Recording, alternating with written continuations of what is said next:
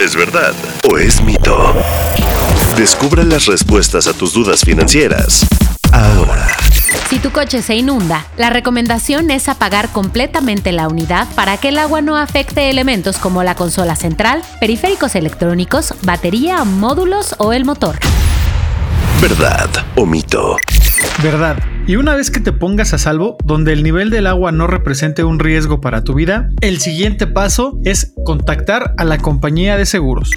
Para que un coche inundado sea pérdida total, debe entrarle agua al motor. ¿Verdad o mito? Mito. Actualmente los componentes de los autos tienen más partes eléctricas y pueden costar más en ser reparadas, por lo que un auto puede ser considerado como pérdida total incluso si el agua no entró al motor. Solo algunos seguros de autos cubren daños por inundación. ¿Verdad o mito? Verdad.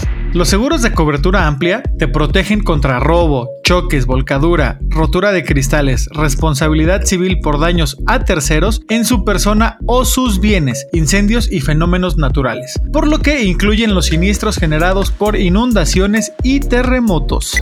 Siempre es seguro usar un auto que sufrió inundación. ¿Verdad o mito? Mito. Si el coche no fue secado por profesionales, ojo aquí, profesionales, está en riesgo de tener moho, problemas eléctricos y otros detalles. Para evitar comprar un auto inundado, debes revisar que arranca el motor y todos los testigos prenden correctamente al dar switch, así como comprobar el encendido de luces y el sistema de desempañamiento del parabrisas y el medallón. ¿Verdad o mito?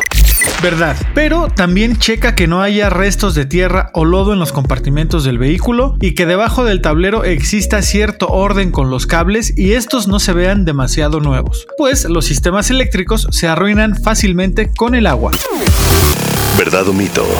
Disponible todos los miércoles en todas las plataformas de audio.